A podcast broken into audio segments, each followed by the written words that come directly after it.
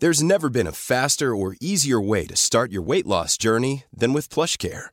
PlushCare accepts most insurance plans and gives you online access to board-certified physicians who can prescribe FDA-approved weight loss medications like Wigovi and Zepbound for those who qualify.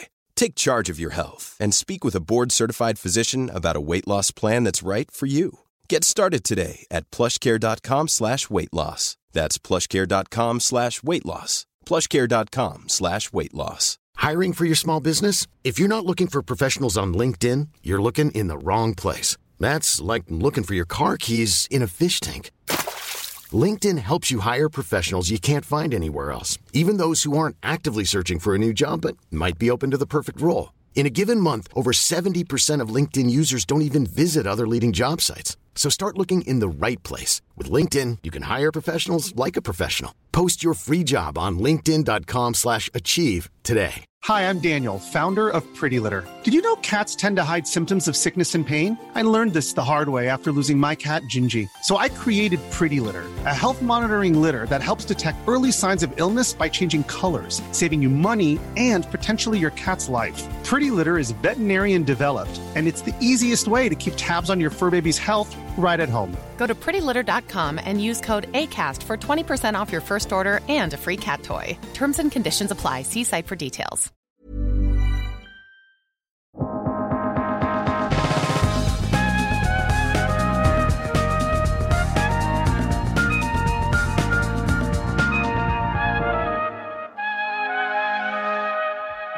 Hej och välkomna. Du lyssnar på podden Allt du behöver veta om ny teknik.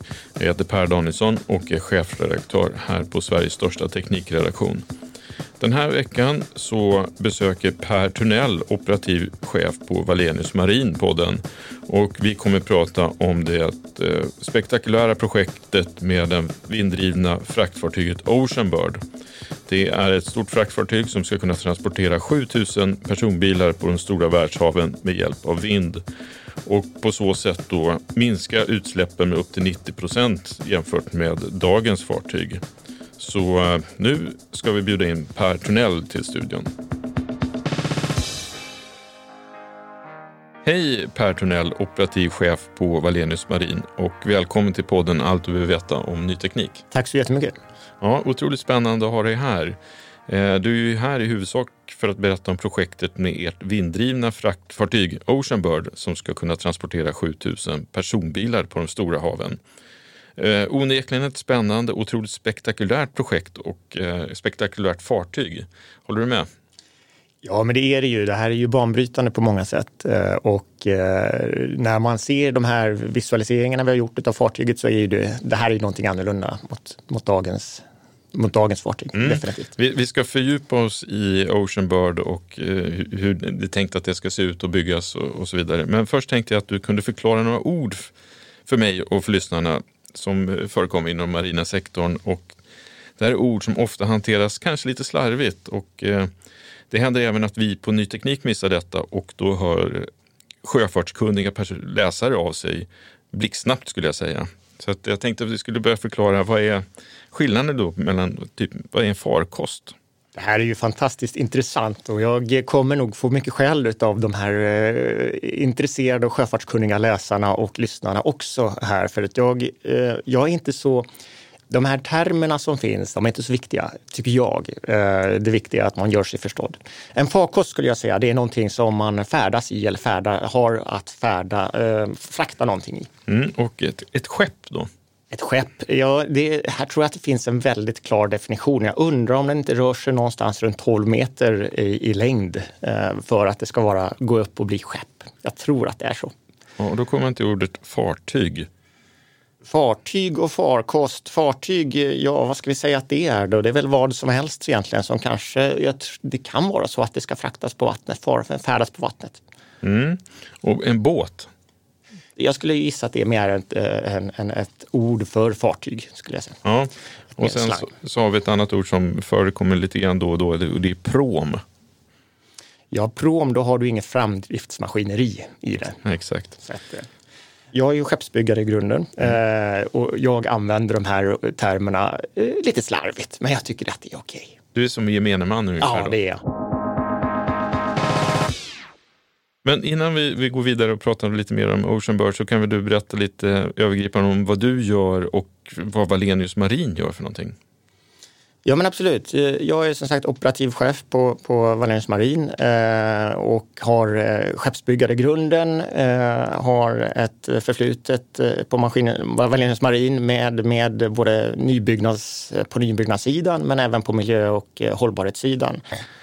Så att eh, det är frågor som jag driver och brinner väldigt mycket för. Jag brinner för organisation, jag brinner också väldigt mycket för förändringar eh, och skapa och bidra till att vi vi, vi, vi, vi skapar förändringar helt enkelt i verksamheten och i organisationen och att driva mot en bättre, bättre mm. framtid. Mm. Men vad, vad, gör Valenius Marin? Valenius Marin är ett eh, bolag inom sjöfart förstås. Eh, vi eh, har eh, vi, vi, vi, bygger nya fartyg, vi designar nya fartyg, eh, men vi driver också fartyg, driftar fartyg, bemannar fartyg och underhåller fartygen. Eh, givetvis har vi en, en, ganska eh, tydlig uppföljning på fartygen också för att eh, i form av ett performance management eh, eh, hantering och titta på att fartygen, hur de drivs eh, mest effektivt och supportar våra besättningar med beslut kring det. Hur, hur många fartyg har ni? Idag driver vi runt 20 fartyg. Ja. Ehm, över hela världen då? Över hela världen, absolut. Eh, men vi har byggt och designat eh, ungefär 70 fartyg de senaste, ja, sen, sen 90-talet ungefär. Eh, om man googlar lite på Valenius så kommer oftast också även Valenius Wilhelmsen upp. Och jag tänkte då, vad är skillnaden mellan Valenius Marin och Valenius Wilhelmsen? Wallenius Wilhelmsen är ju ett eh, bolag som idag äger fartygen och har den kommersiella driften, eh, kontakten med kunderna, eh, slutkunderna eller de befraktarna så att säga. Medan Wallenius Marin är då ja, driftsbolaget utav de fartygen, ett utav driftsbolagen som, som, som driver då Wallenius Wilhelmsens fartyg. Eh, vi är ju också, eh, ett, Wallenius Marin är ju ett, eller Wallenius är ett familjeägt eh, bolag och den här, våran, våran ägare har också en, en andel förstås i Wallenius Wilhelmsen. Vad skulle du skulle säga liksom är fartygsbranschens största utmaningar kommande tio år? Ja, det finns nog många stora utmaningar, men jag skulle säga att hållbarhetsfrågan är ju en av de eh, Eh, absolut största. Och det här är ju hållbarhet på många sätt. Eh, det är ju både den eh, ekologiska och, miljömässiga hållbarheten, men men vi kommer att ha alla de här sociala aspekterna också. Men, men en av de kanske viktigaste och tuffaste är de den ekonomiska hållbarheten. Vi har haft väldigt mycket tonnage ute i marknaden vilket gör att fraktrater och så blir väldigt hårt pressade. Eh, och det här är inte bara i vårt segment utan det är många, många segment. Så jag skulle säga att det finns en, en att få affären att gå ihop på alla, eh, alla de här tre hållbarhetsperspektiven, eh, det är en enorm utmaning. Mm. Det finns några digitala tjänster där man kan liksom se alla fartyg som är ute på världshaven just nu. Och det är ju ett myller av skepp. Det är massor. Ja, helt ja. otroligt mycket. Ja. Man, man blir förvånad. Ja. Är det mer än någonsin eller är det alltid, har det alltid liksom varit konstant mycket båttrafik? Det har väl, man kan inte säga alltid, men det är klart att det här har vuxit och det har blivit fler och fler.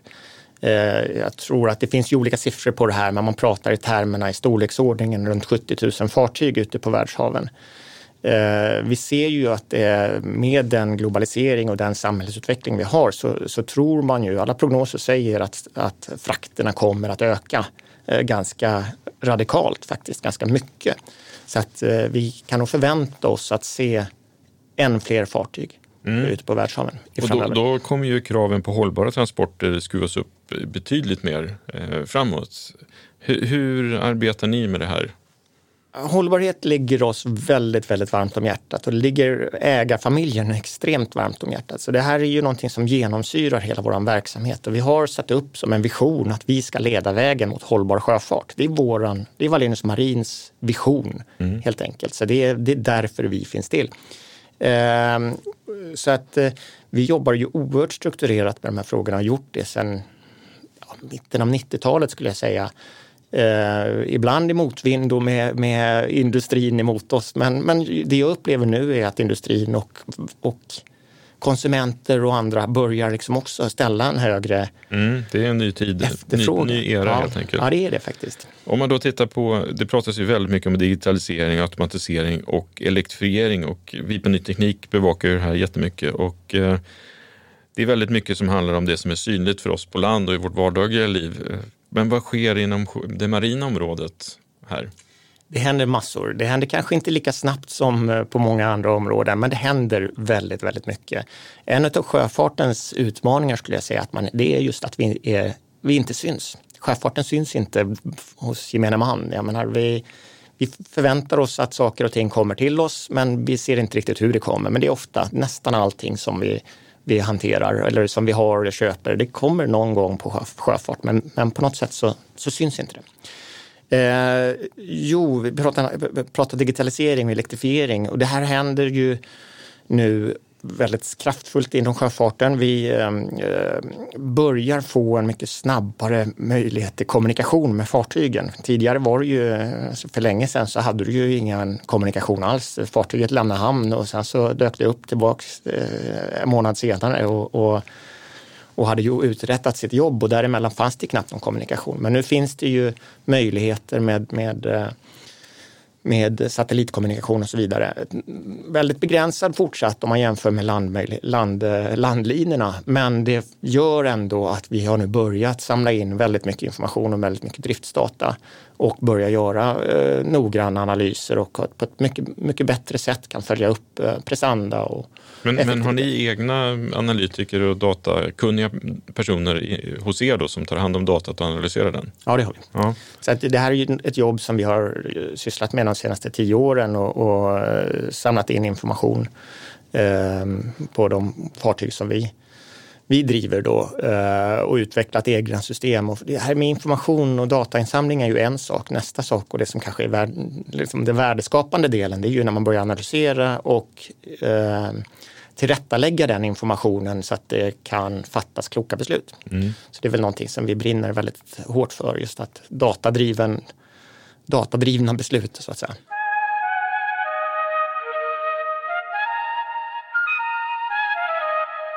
Nu tycker jag att vi ska prata lite mer om just Ocean Bird då, som som sagt var är ett otroligt och intressant eh, projekt och där ni ska bygga då ett vinddrivet fraktfartyg. Kan inte du kort bara berätta vad Ocean Bird är för någonting? För den som inte känner till det här. Ocean Bird är en eh, resultatet av väldigt många års arbete. Vi eh, som sagt eh, driver utveckling, vill driva utveckling mot hållbar sjöfart. Vi har tittat på en mängd olika lösningar för att nå dit och tittat på olika bränslen, tittat på olika energikällor och kommit fram till att vindkraft är den energikällan som är, ger den största potentialen för, för att kunna nå då ett emissionsfritt fartyg. Eh, nu så har vi kommit så långt att vi har börjat eh, få upp konkreta designer som ska förverkligas. Eh, så att Ocean Bird är ett, ett biltransportfartyg eller ett rorofartyg. Det kommer inte bara vara bilar men, men i huvudsak bilar. Eh, som kommer att kunna segla, eh, vi siktar på Nordatlanten, Eh, och vi kommer använda då vinden som huvudsaklig framdriftskälla. Mm. Vem, vem kom på den här idén? Vem är upphovsmannen?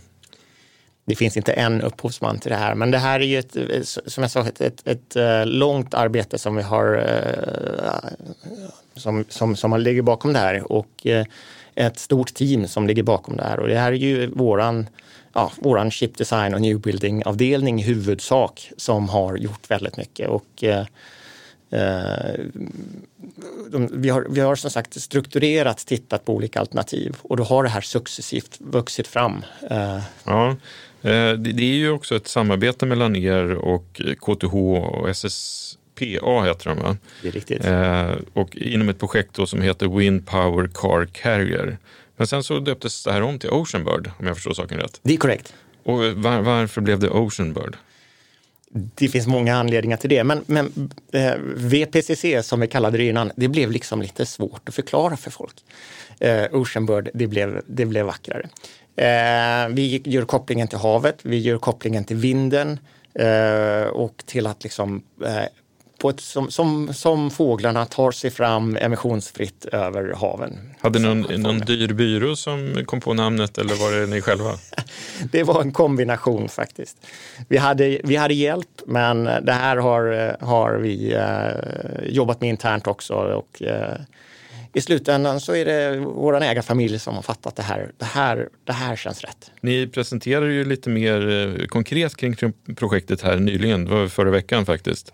Och eh, det, ni fick ju rätt mycket uppmärksamhet och folk började för första gången tror jag förstå och se och, och begripa vad det är ni egentligen tänker göra. Eller hur? Det är korrekt. Ja. Eh, Nej, och det, var, det var ju fantastiskt kul och det här var ju ett av syftena med den här med den presentationen som vi då höll var ju just att få ut det här till allmänheten lite grann. Vi har ju i vårt projekt jobbat med det här och vi är övertygade om hur, hur vi ska jobba vidare. Så att det här som, när vi kom ut lite grann och berättade om det, själva projektet har ju rullat på och det kommer rulla på som det gjorde innan också. Så det är inget stort steg ur projektperspektivet. Men nu blir det mer uppmärksamhet kring det. Vi, vi, vi vill ju komma till ett läge där de som kommer använda det här och de som kommer se det här och de hamnar som vi kommer komma till förstår att det här är på väg.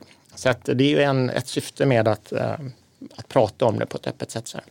Hur lång tid tar det att bygga båten då från att eh, man har lagt beställningen till att den rullar ut från varvet? Ja, det här är ju en, en byggprocess som egentligen som vilken annan som helst. Eh, det är klart att det kommer kanske ta lite längre tid för det här är lite nya designer och lite nya features på det här fartyget. Men eh, vi uppskattar att det ska röra sig någonstans runt två och ett halvt, kanske tre år. Att, eh, att från, från det att man gör en beställning till att vi har en, en, eh, ett fartyg i vattnet. Och det här fartyget som då ska sjösättas, eh, var byggs det någonstans? Är det Kina eller är det i Sverige?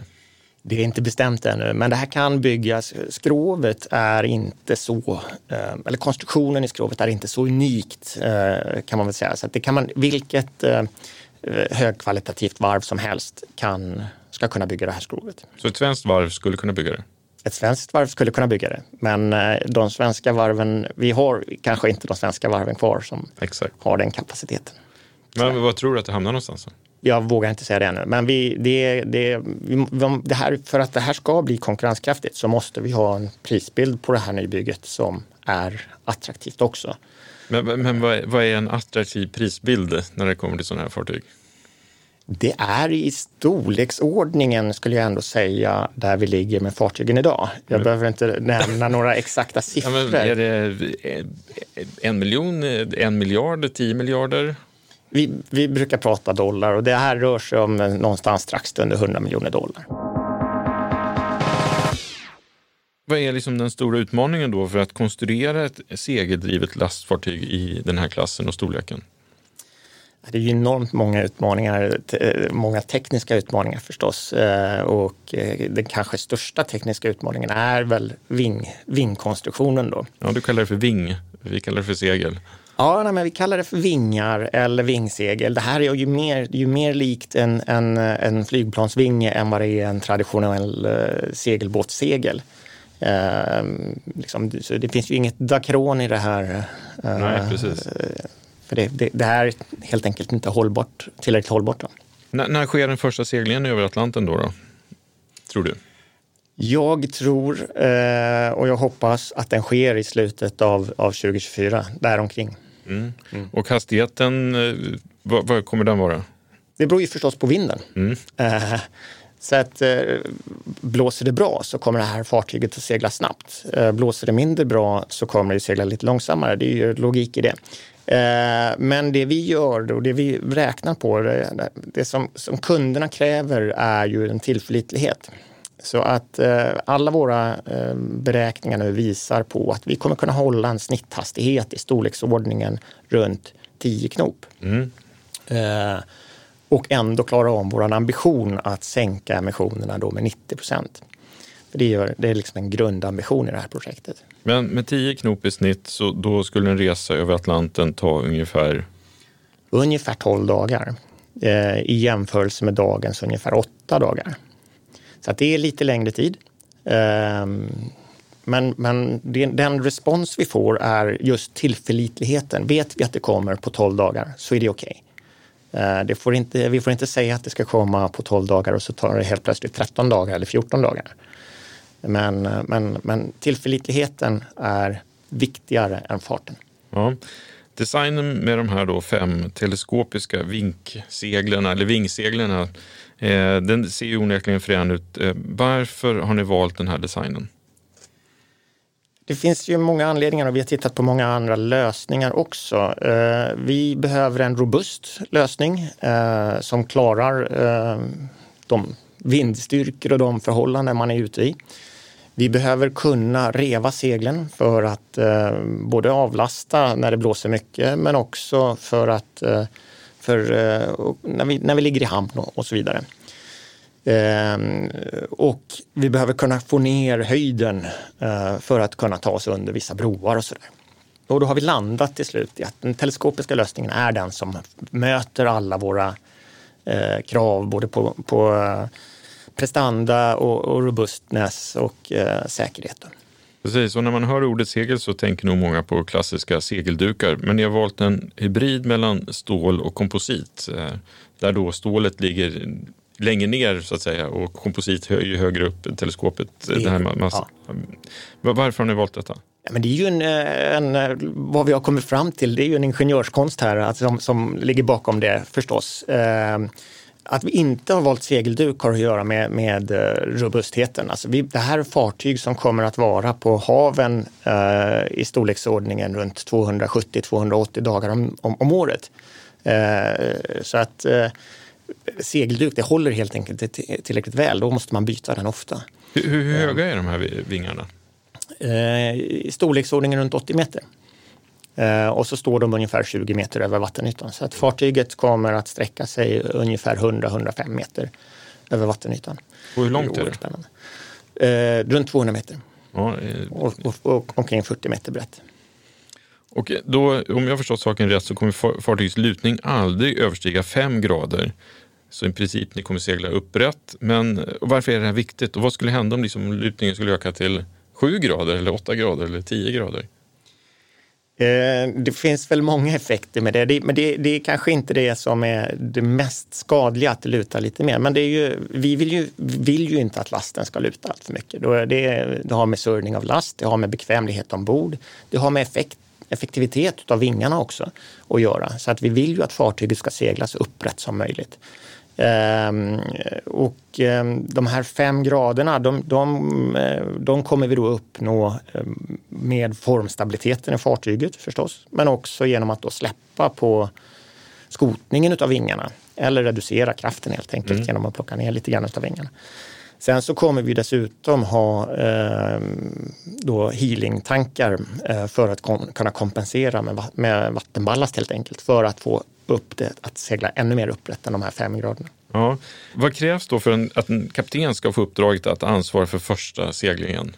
Oj, ja, det är inte helt klart än, ska jag säga. Det, det, här är också ett område som vi tittar på. Vad är det vi behöver för utbildning? Vad är det vi behöver för kompetens ombord på ett sånt här fartyg? För det är inte riktigt samma kompetens som idag.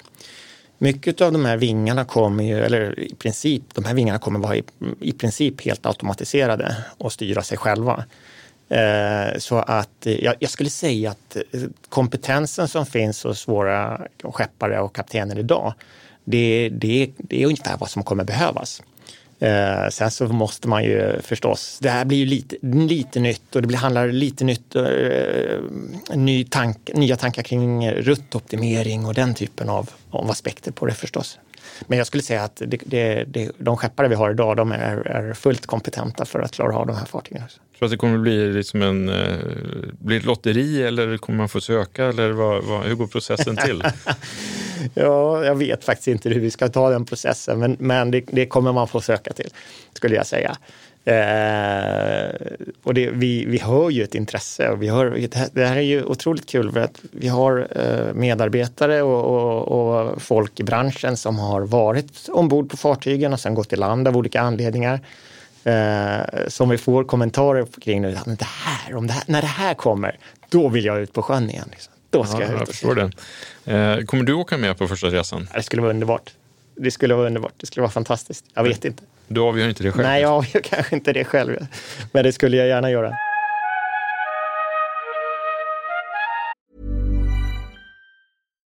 Hi, I'm Daniel, founder of Pretty Litter. Cats and cat owners deserve better than any old-fashioned litter. That's why I teamed up with scientists and veterinarians to create Pretty Litter. Its innovative crystal formula has superior odor control and weighs up to 80% less than clay litter. Pretty Litter even monitors health by changing colors to help detect early signs of potential illness. It's the world's smartest kitty litter. Go to prettylitter.com and use code ACAST for 20% off your first order and a free cat toy. Terms and conditions apply. See site for details.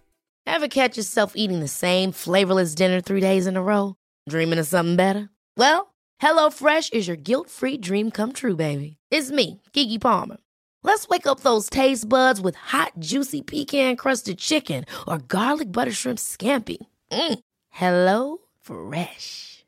Stop dreaming of all the delicious possibilities and dig in at HelloFresh.com. Let's get this dinner party started. Many of us have those stubborn pounds that seem impossible to lose, no matter how good we eat or how hard we work out. My solution is PlushCare. PlushCare is a leading telehealth provider with doctors who are there for you day and night to partner with you in your weight loss journey. They can prescribe FDA-approved weight loss medications like Wagovi and Zepbound for those who qualify. Plus, they accept most insurance plans. To get started, visit plushcare.com slash weight loss. That's plushcare.com slash weight loss. Hey, it's Ryan Reynolds, and I'm here with Keith, co-star of my upcoming film, If, only in theaters May 17th. Do you want to tell people the big news? All right, I'll do it. Sign up now and you'll get unlimited for $15 a month in six months of Paramount Plus Essential Plan on us. Mintmobile.com slash switch. Upfront payment of $45 equivalent to $15 per month. Unlimited over 40 gigabytes per month. Face lower speeds. Videos at 480p. Active Mint customers by 531.24 get six months of Paramount Plus Essential Plan. Auto renews after six months. Offer ends May 31st, 2024. Separate Paramount Plus registration required. Terms and conditions apply if rated PG. I'm Sandra, and I'm just the professional your small business was looking for. But you didn't hire me because you didn't use LinkedIn jobs. LinkedIn has professionals you can't find anywhere else, including those who aren't actively looking for a new job but might be open to the perfect role, like me. In a given month, over 70% of LinkedIn users don't visit other leading job sites. So if you're not looking on LinkedIn, you'll miss out on great candidates like Sandra. Start hiring professionals like a professional. Post your free job on linkedin.com/achieve slash achieve today.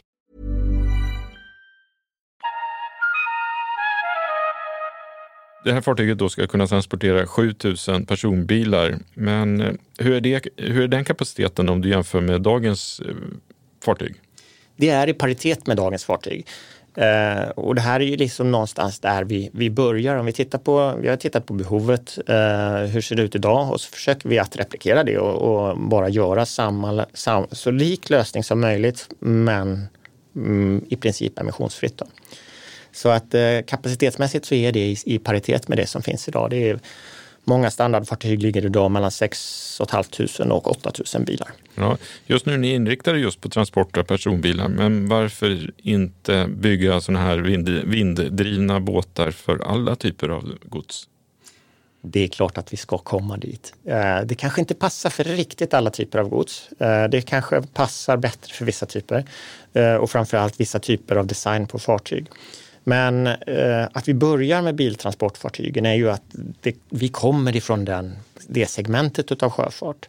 Eh, så det är där vi har vår hemvist och vår djupa, djupa kunskap. Och, eh, biltransportfartygen med, med dess eh, utseende passar sig väldigt lämpligt för att ställa vingar uppe på. Det är ingen, inga kranar eller någonting som är i vägen. Så det är där vi börjar. Men vi ska eh, inom kort också börja titta på andra segment. Absolut. Om du tittar in lite i framtiden, tror att vi kommer få, när får vi se vinddrivna passagerarfartyg? Då kan man åka till Finland med en vinddriven eh, Finlandsfärja? Ja, eh, om vi just kan åka till Finland med helt vinddrivet, det vet jag faktiskt inte. Men jag, det, det, finns ju redan idag vissa kryssningsfartyg som är vinddrivna, som har segel. Eh, mindre kryssningsfartyg, så det där finns redan. Om man ska titta på större, i större utsträckning så ligger det väl några år bort. Eh, men jag, jag tror absolut att det kommer eh, och, och, det är kanske ett område som vi kommer titta på ganska snart också. Men den här vingkonstruktionen som ni har tagit fram, då, är, den, är den patenterad? Är det någonting man kan sälja vidare eller kan vem som helst bygga en lik, kopiera det och bygga likadant? Ja, nej, det kan man väl bygga likadant och jag vet, vi, här har vi inte patenterat någonting ännu. Eh, och, och, jag tror att eh, den här typen av vingar, det är ju inte så att vi är först med att, att bygga vingar och vi är ju starkt eh, inspirerade bland annat utav Amerikas kappbåtarna som ju har den här typen av vingar nu. Just det, just det. Eh, så att, eh, och, och, på något sätt så i, våran, i våra gener, i våran vision så ligger det att driva, driva hela sjöfarten i en hållbarhetsriktning. Så att om fler tar efter och fler gör vingar och fler går den här vägen så tycker vi att det är fantastiskt. Om vi har bidragit till det. Mm. Så det vill vi gärna göra. Ni påstår ju att Ocean Bird minskar utsläppen av växthusgaser med upp till 90 procent jämfört med ett konventionellt lastfartyg som är drivet av fossila bränslen. Hur ser planerna ut för er framtida fartygsflotta i arbetet med att minska utsläppen? Jo, men det finns ju, här finns det ju um, ambitioner. Dels har IMO, vilket är den eh, internationella sjösäkerhetsorganisationen, International Maritime Organization, de har ju satt upp en strategi uh, om minskningar utav uh, växthusgaser. Den strategin kanske jag personligen inte tycker kanske är tillräckligt stark. Så att där pratar man om att man ska i princip halverat växthusgasutsläppen fram till 2050. Eh, Vår ambition är väl snarare att ha, ha eliminerat den fram till, till samma tid. Eh, så att det ligger ju liksom någonstans där i grunden. Eh, så att givetvis så när vi säger att vi ska reducera på det här fartyget med 90 procent så är inte det, eh, det är inte slutet. Här måste vi komma, komma vidare också, ta de här sista 10 procenten också. Men när vi nu har hittat ett sätt att reducera så kraftfullt Eh, så finns det, det, det möjliggör liksom introducering av eh, nya mm, andra drivmedel eller, eller elektrifiering. Eller, så att, eh, så att det, här, det här skapar väldigt stora möjligheter.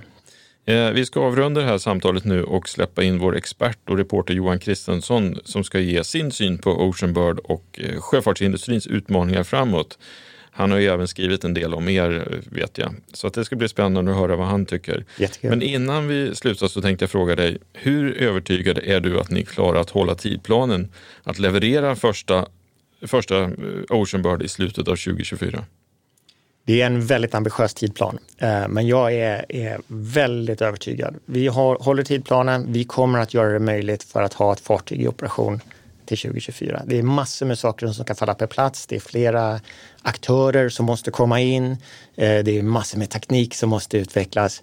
Men här är ju en, det, jag är fullständigt övertygad. Det här, det här kommer att ske. Ja, intressant. Ny teknik kommer fortsätta bevaka det här. Tack för att du kom Jättekul. till den här podden. Ja, tack så mycket.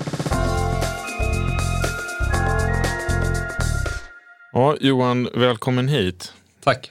Du har ju nu hört vad Per Tunnell har sagt om Ocean Bird och hur, hur övertygad han är om att det här projektet verkligen kommer att gå i hamn enligt tidsplan då. Att den första båten kommer levereras i slutet på 2024. Eh, tror du på det här? Ja, de verkar ju, han verkar väldigt övertygad och eh, de har hela tiden eh, under den tid som jag har bevakat det här haft ungefär eh, den eh, tidplanen eh, i sikte. Så att Eh, de har inte förändrat den i alla fall eller skjutit fram den vad jag känner till. du är ju Ny Tekniks fordon och fartygsexpert skulle man ju kunna säga. Och eh, när du tittar på det här projektet, vad är det, vad är det du liksom hajar till, till kring? Alltså det här är, tycker jag, ett av de absolut roligaste projekten att bevaka som, som reporter på Ny Teknik. Det är, det är på ett sätt gammal teknik men använd på ett, på ett nytt sätt. Ehm, och uh, liksom skalan på det här projektet är, är faktiskt uh, extremt imponerande. Är det någonting du kan jämföra det med, med något annat projekt i Sverige? Alltså Northvolts batterifabrik, eh, Gripen-projektet. Det är den klassen? Det är svårt att säga. Alltså, jag vet inte hur mycket pengar de liksom plöjer ner i det här. Det handlar inte om de eh, summorna såklart. Men sett till um, vad det är man försöker skapa så tycker jag att det, det är liksom någonting i den kalibern. Vi var lite inne på det med intervjun där med, med Per, att eh, det pratas rätt tyst, eller rätt tyst omkring liksom, utsläpp inom sjöfarten och hur det hanteras och hela hållbarhetsfrågan. Eh, varför är det så här? Ja, en bra fråga. Um, sjöfarten har ju seglat under radarn kan man säga uh, vad gäller utsläpp under, under väldigt lång tid. Eh, och som Per själv säger så um, man ser ofta inte, alltså den syns inte så mycket. Den, den ser till att hela världen fungerar men vi, vi möter inte den till vardags på samma vis som lastbilar eller um, andra typer av, eller flygplan till exempel. Nej, det pratas jättemycket om och vi ser ju hur ehm, både Scania och Volvo trycker ut rätt mycket nyheter om eh, elektrifierade och ellastbilar just nu. Eh, men vi ser inte lika mycket inom sjöfarten. Vad beror det här på? Nej, det är först de senaste åren um, som vi, det har börjat hända mer och mer. Men den har en ohyggligt lång uh, startsträcka, så är det bara. Alltså det här, vad, vad beror det på? Ja, att, att inte den har haft, eh, min, min egen åsikt är att eh, den inte har haft pressen på sig på samma vis eh, som till exempel personbilsindustrin. Det, men nu, nu finns IMOs eh, um, Eh, mål om att reducera utsläppen med 50 procent till 2050. Vilket fortfarande är ett, ett, ett ganska klent mål jämfört med vad Sverige har till exempel. Men, men den typen av initiativ eller regleringar tror jag är helt nödvändiga för att uh, sätta press på dem. Och du så, jag hörde ju också då att Wallenius har ju ett eget mål som är mycket tuffare än där. De ska vara helt klimatneutrala 2050. Mm, mm. Och det är ju ett, eh, det är ett svenskt eh, perspektiv. Eh, Sverige har ju tagit ganska liksom stora kliv på det hållet redan.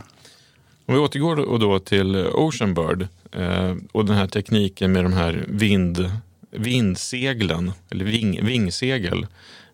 Vad, säger du om dem när du tittar på dem? Ja, ehm, det var jättespännande tycker jag. De har ju tvekat eh, eller haft olika tankar eh, under projektets gång här. Ehm, innan presentationen som skedde nu nyligen så var det ju, hade de ju tankar på ett, eh, ett fällbart segel istället.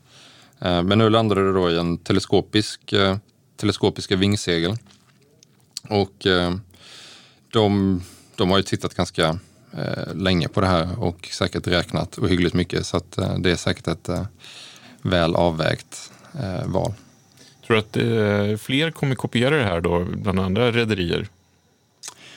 Ja, eh, det kan man hoppas. Alltså det intressanta med detta, Valenius, de får och ska ha mycket cred för detta, men i bakgrunden finns ju också KTH och eh, Trafikverket sponsra det här projektet, eller finansiera det. Och jag pratade med Jakob Kuttenkoiler på, på KTH och han är ju liksom tydlig med att eh, ja, det är jättebra att ha Valenius eh, Marines liksom, projekt för att kunna mata, liksom, använda sig av ett konkret fall. Men vi jobbar för att skapa liksom, mer generell kunskap kring detta som sen blir, kommer att bli liksom, öppen för, för fler att använda sig av. Så det här är egentligen ett eh, typexempel på hur teknikutveckling där man då kombinerar akademi och näringsliv bidrar till att det är inte bara ett enskilt bolag som gör vinning utan det, det här kommer gynna många, många fler. Ja, ett eh, klassiskt svenskt eh, industriprojekt kan man säga. Ja. Så om du får tippa så kommer Oceanbird segla på övre Nordatlanten 2025, stämmer det? Ja, eller kanske till och med tidigt eller sent 2024. Eh, jag hoppas verkligen det. Vi på Ny Teknik kommer ju fortsätta bevaka det här och det blir säkert du Johan som får, får den uppgiften. Mm. Det ska bli spännande att, Ja, kanske du får åka med på första resan också. Det vet du inte. Kanske. Stort tack för att du kom hit. Eh, vi ska också tacka alla som har lyssnat på det här avsnittet eh, och givetvis då får ni jättegärna klicka på prenumerera så missar ni inget avsnitt. Alla våra andra avsnitt finns som vanligt då på Spotify, iTunes, Acast och givetvis på nyteknik.se. Vi är tillbaka nästa vecka. Tack så mycket. Hej då!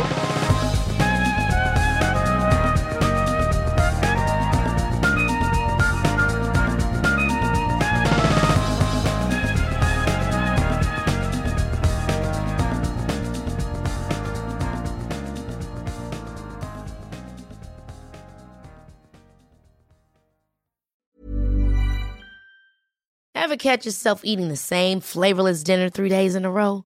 Dreaming of something better? Well, HelloFresh is your guilt-free dream come true, baby. It's me, Kiki Palmer. Let's wake up those taste buds with hot, juicy pecan-crusted chicken or garlic butter shrimp scampi. Mm. Hello Fresh. Stop dreaming of all the delicious possibilities and dig in at HelloFresh.com. Let's get this dinner party started.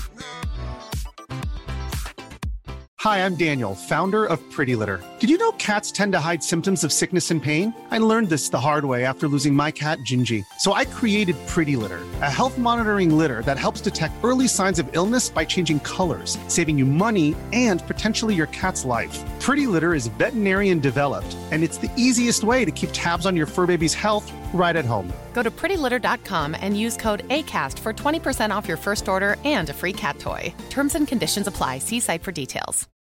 It's the Kia Summer Sticker Sales Event, so give your friends something to look at, like a B&B with an ocean view, an endless field of wildflowers, or a sunset that needs no filter. Make this a summer to share and save with a capable Kia SUV or powerful sedan. See your local Kia dealer or visit kia.com to learn more. Kia, movement that inspires. Call 800 334 Kia for details. Always drive safely. Sale applies to purchase of specially tagged 2024 vehicles only. Quantities are limited. Must take delivery by 7824.